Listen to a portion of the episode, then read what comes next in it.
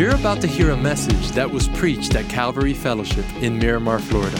At Calvary, we exist to help people take their next step with God, and we pray that this message helps you do just that. Hey guys, welcome back to Online Calvary. We are so glad that you're here with us, and I hope that you're enjoying house arrest as much as I am. And uh, they let me out to be able to teach this message to you, and then I go back in the clink for another week. So I'm I'm glad to be with you. So when my son was born, my son is ten, and uh, when he was born, we had a similar thing. You know how it happens when you have kids that the, you got a few weeks where you know you don't leave the house and all of that. So it's kind of like quarantine for newborns. And so my son was about six weeks old, and I just couldn't take it anymore. So we did a family vacation to Orlando. So we rented this this uh, hotel for the weekend uh, in uh, Orlando, and we just went. We just like we're not going to go to the parks. We're just going to hang out at the hotel. I just needed a, di- a change of scenery. So one day that we were there, the, the we checked in. The next day, we decided to go to the pool. Now this hotel, I don't know who designed it, but it was a person that did not have an architectural degree, I can be sure of, because it was an absolute maze to get to the pool. So we checked in and we got lost in the lobby. And I don't even know how that is actually even possible in the world in which we live, but it's true. So we had only been there for half a day and we had already been lost several times. So in the morning, we headed down to go down to the pool. And my wife told me to call downstairs. She's like, you should call and get directions to the pool. And and I said to her, I'm like, have you learned nothing being married to me? Men don't ask for directions. So anyway, so truth be told, I had no idea where I was going. I just figured it was going to happen along the way, which is pretty much the strategy that all men have about everything. So, but we head down, go down to the lobby, and then I just have this vision. And I'm and I say to my wife, follow me, I know where I'm going. So we I start making twists, turns. I go down a set of uh, escalators. I go up a set of escalators. I go this way, that way, make these turns with total confidence. And then we turn a corner, and we get to the pool. And my wife, because if you're not aware of this, I live my entire life just to impress her. And she's like, Bob, I'm so impressed. How in the world did you do it? And I said, well, there was this guy that was a few feet in front of us, and he had an inflatable giant alligator. And I figured the only place that that guy could be headed is the pool. So now, whether you realize it or not, everyone is looking for someone to follow. And you might say, well, I'm not. Well, you probably are, whether you realize it or not. We're looking for someone who's gone before us, who's going to help us get from here to there. And so we're thinking about this in pretty much every area of life. We're thinking about, you know, who's gone before us, going to help us get from here to there when it comes to being a better parent, when it comes to our career, when it comes to being a better son or daughter, better husband or wife. And, and the challenge is, it's usually not as clear as having an inflatable alligator right in front of us.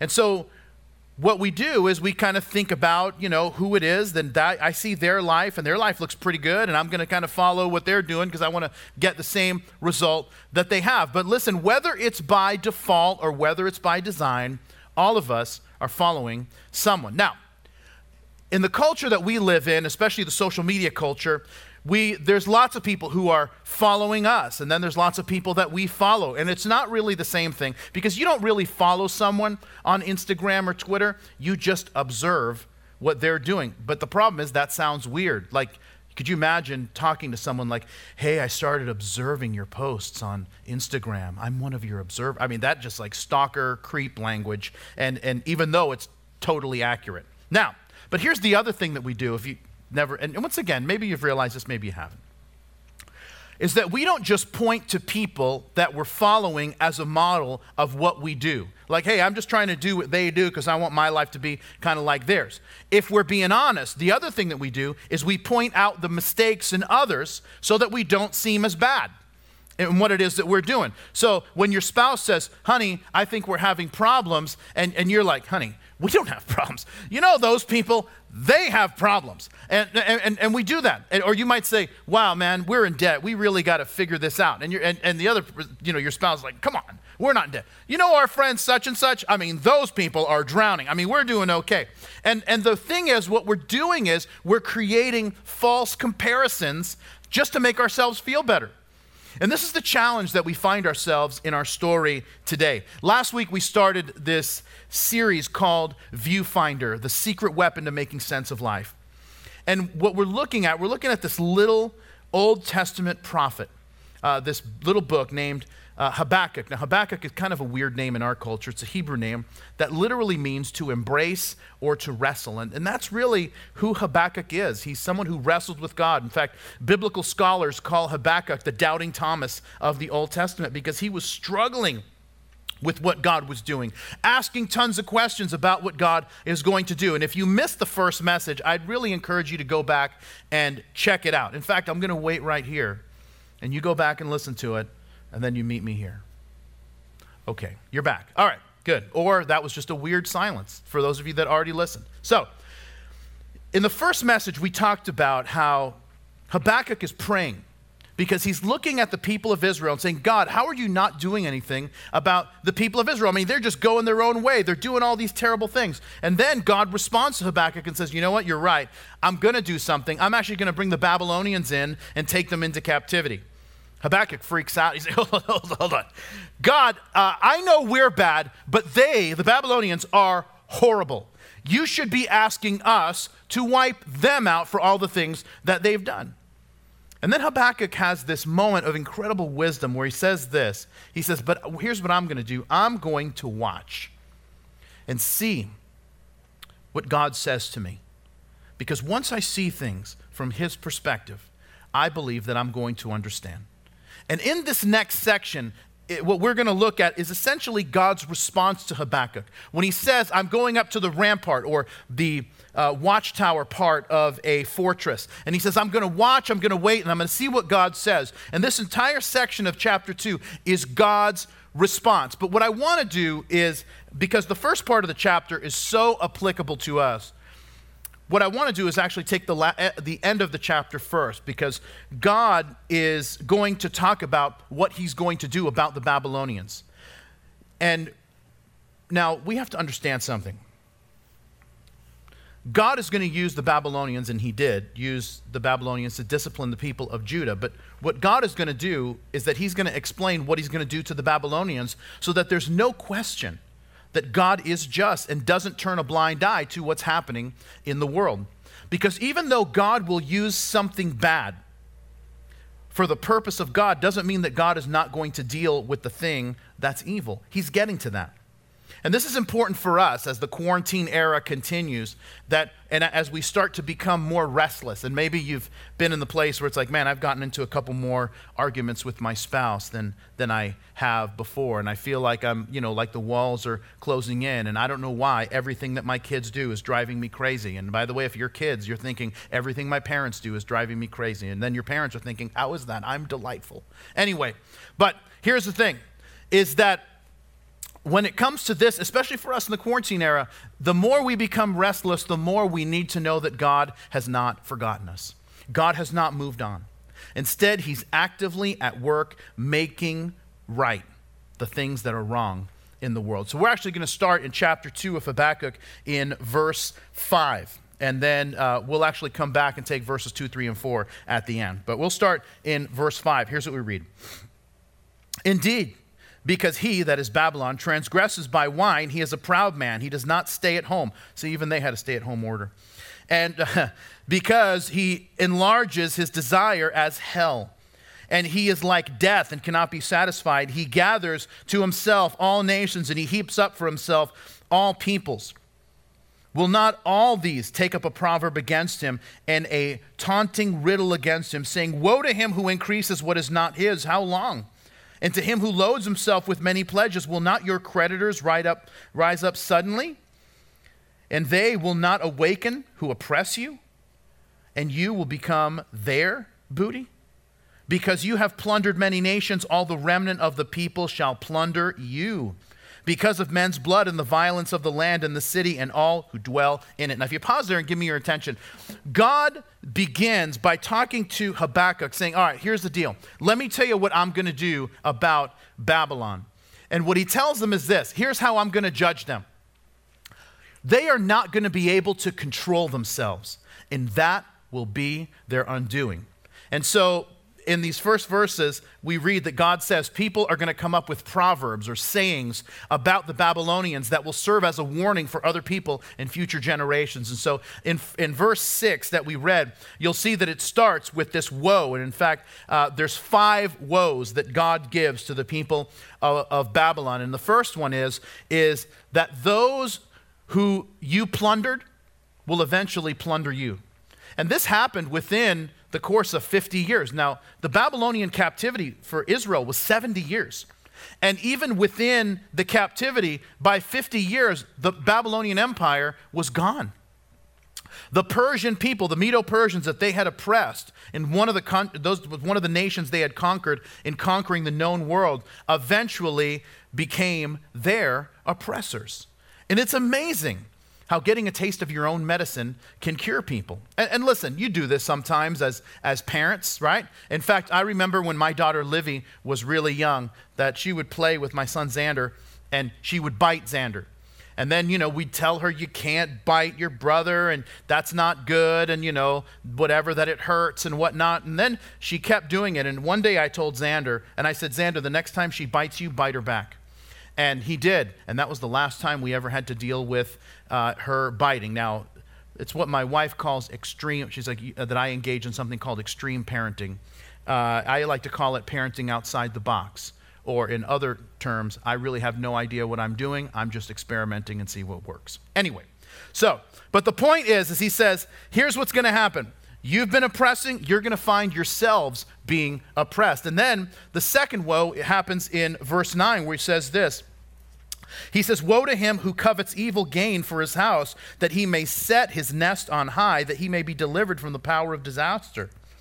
Uh, you give shameful counsel to your house, cutting off many peoples, and sin against your soul, for the stone will cry out from the wall, and beams from the timbers will answer it. Now, if you pause there, and here's, once again, the second woe is those who do evil to gain security.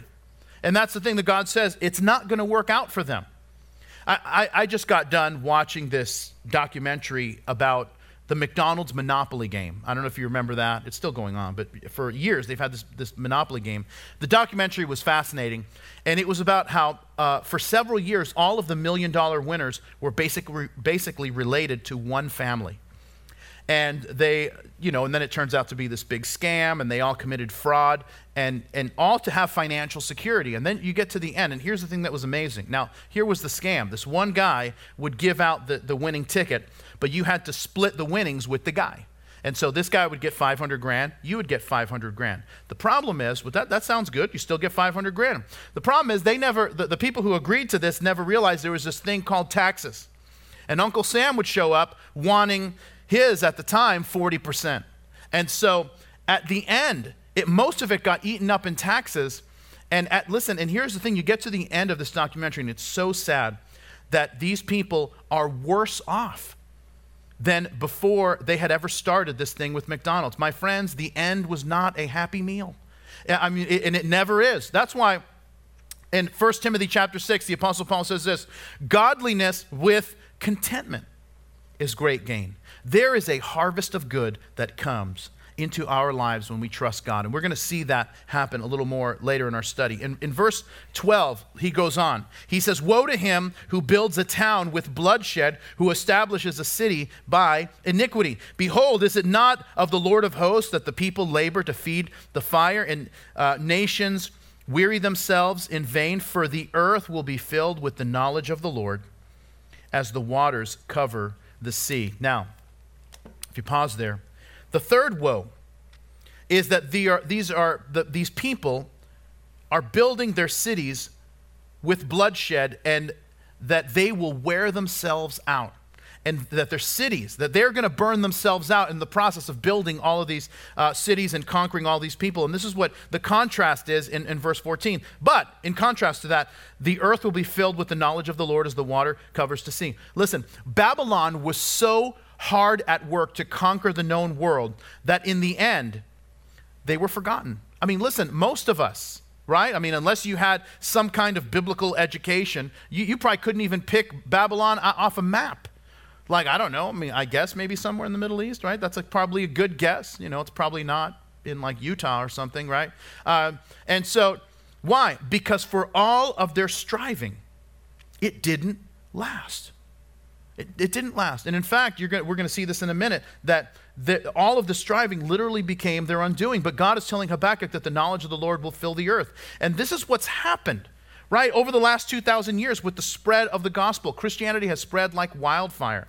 We are seeing it now in the quarantine era. Listen, in two thousand nineteen, uh, if you were attending Calvary back then, you might remember, it's a year ago, we had five thousand, about five thousand people attend one of our Easter services. Uh, services over Easter weekend at Calvary, five thousand people. Two weeks ago, close to fifteen thousand people watched one of our Easter online experiences. Why? Because what the enemy intended for evil, God is using for good. He goes on in verse fifteen, and listen to what he says. He says, "Woe to him who gives a drink to his neighbor, pressing him to your bottle, even to make him drunk, that you may look on his nakedness. You are filled with shame instead of glory. You also drink and be exposed as uncircumcised. The cup of the Lord's right hand will be turned against you, and utter shame will be on your glory." And if you pause there and give me your attention, here's the fourth woe, which is very poetic. It involves someone forcing someone else to drink to make them drunk and susceptible to their influence. The Babylonians did this in uh, many ways. And, and I love how God responds. And it's like, you're forcing people to drink. Well, the cup of my right hand is against you. And it's a picture of God's wrath being poured out. And let me show you how that uh, actually took place. The Babylonian Empire, like a lot of empires, you know, it's like, well, yeah, they were conquered when? I don't know, around this time. We actually know the day, the night that the Babylonian Empire ended. The Babylonian Empire ceased to exist on October twelfth, five thirty-nine B C, on that night. How do we know that? Uh, well, here's what happened. There were, they were, the Babylonians were having this extended party for days on end, and everyone was so drunk they couldn't even tell what was happening. The Medo-Persians, led by Darius the Great, had surrounded the city of Babylon for months. They had been uh, besieging it for months. The, Babylons, the Babylonians threw a party in defiance of their invaders at their doorstep because people said that the city of Babylon was impregnable. There was no way you could conquer the city. So how is that? How did they do it? Well, here's what they did. While everybody was having their party that went on for days and weeks and weeks and weeks, the Euphrates River ran through the city of Babylon. So they didn't have to leave the city to get fresh fish and all of this, which is why how they fed, primarily fed uh, the, the city. What King Darius, or later King Darius, Darius the Great, what he did is that he started digging these trenches to divert the water from the Euphrates and started creating these canals and rivers, and it lowered the water level enough so that his his soldiers literally waded through water that was, you know, maybe waist high, walked under these iron bars that kept people out, and they took over the city. And if you want to know how, uh, you know, if you want to read Daniel chapter five, another uh, Old Testament prophet, he was there the night that uh, Babylon fell, and you can read the story from the inside and how it happened. We know what ha- history tells us the outside of the story uh, on their way in. Daniel tells us the story of what it was like on the inside and all, all, all of that. Well, the fifth woe is in verse eighteen. He says this, he says, "What profit is the image that the maker should carve it? The molden image, a teacher of lies, that the maker of its mold should trust in it to make mute idols. Woe to him who says to wood, awake, and to silent stone, arise, it shall teach. Behold, it is overlaid with gold and silver, and there's no breath in it at all. But, in contrast, the Lord is in his holy temple, and let all the earth keep silence before him." Now, if you pause there. The fifth woe is that they create idols that can't speak. In contrast, God says this, "God is in his holy temple, and let us keep silent before him." God is saying, listen, you don't have to do anything. They're going to do all of these things to themselves. Just watch. And that brings us to the verses that we skipped at the very beginning of the chapter. And I skipped them because this is the part of what God tells Habakkuk to do. And I really believe that it has so much application for us. And what do we do when we're wrestling with God, when we're struggling? to face an unknown future? What do we do in the midst of uncertainty when our world has been turned upside down? What's the right attitude for us that believe? I believe there's three decisions to make, three challenges that God gives to Habakkuk that he's going to give to us as well. And this is what we start in verse two. He says this. It says, "Then the Lord answered and said, write the vision and make it plain on tablets that he may run who reads it. For the vision is yet for an appointed time, but at the end it will speak and it will not lie. Though it tarries, wait for it, because it will surely come. It will not tarry. Behold, the proud. His soul is not upright in him, but the just shall live by his faith." And if you pause there and give me your attention, here's here, what is God telling us to do? What, what is God telling Habakkuk to do, and, and in turn us to do in a season of uncertainty when we're not really sure what comes next? Here's, here's the first thing that he says. Number one, if you're a note taker, and that is make your vision visible. Make your vision visible. The challenge that we have as people is that we forget so easily.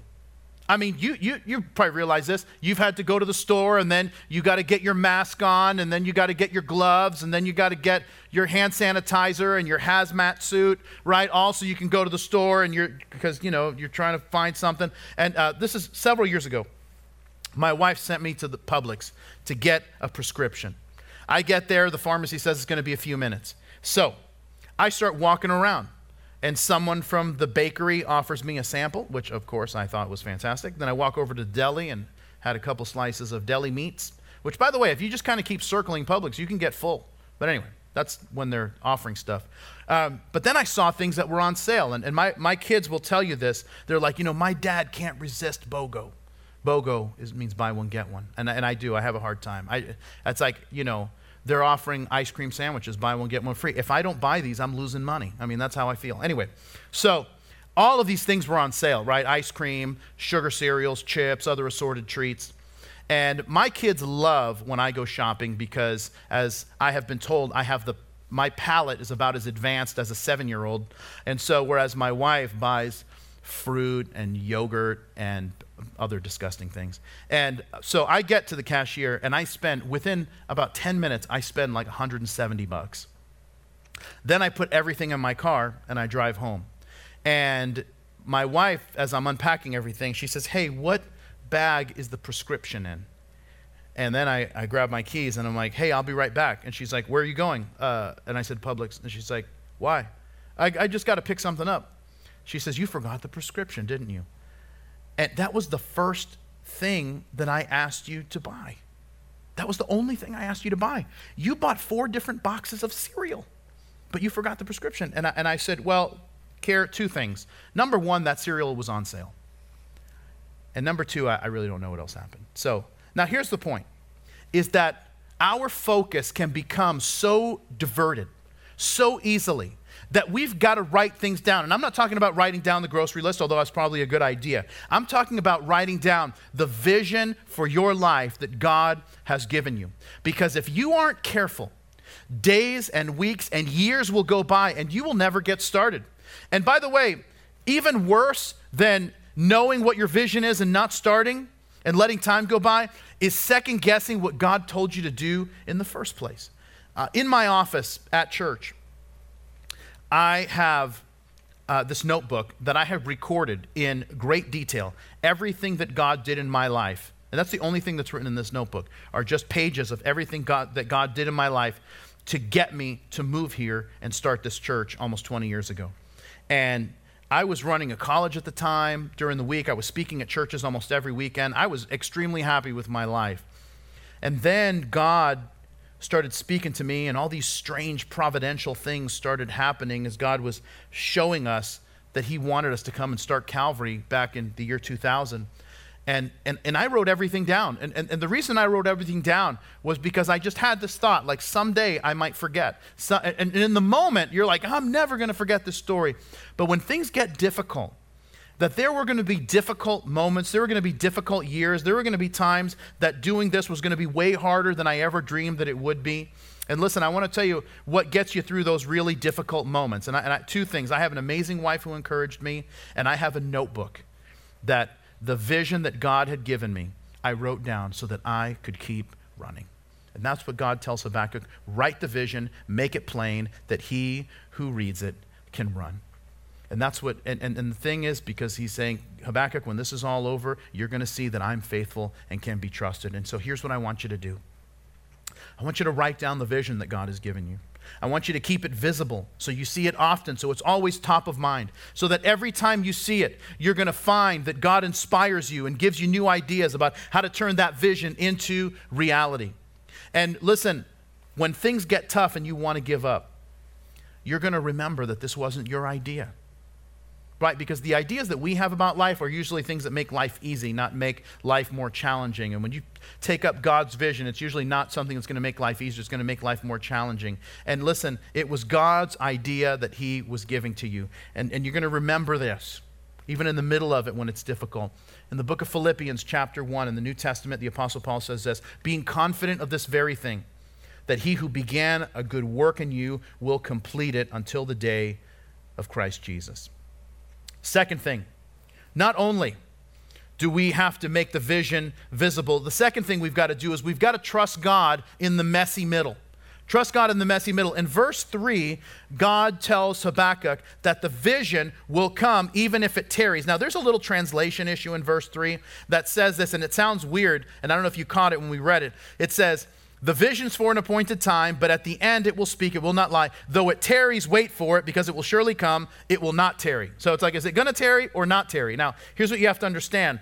Those, the, uh, the first word, uh, the first tarry, the second tarry, are actually two different Hebrew words. So let me, the, when he says, though it tarries, wait for it, uh, the, the Hebrew word is maha, and it means to delay or hesitate, which is what the word, our understanding of the word tarry means. And that is, if things are delayed, wait for it because it will surely come. So when it says in the second part, it will not tarry, um, ahar is this, is this the other Hebrew word, which means to procrastinate. So what he's saying is, is that even if things are delayed, it's going to come to pass because God isn't going to procrastinate, even if things are delayed. The point is this, there's an excitement that happens in the beginning of any kind of vision, any kind of project, any kind of uh, thing that you start doing. And there's always joy when the thing comes to pass.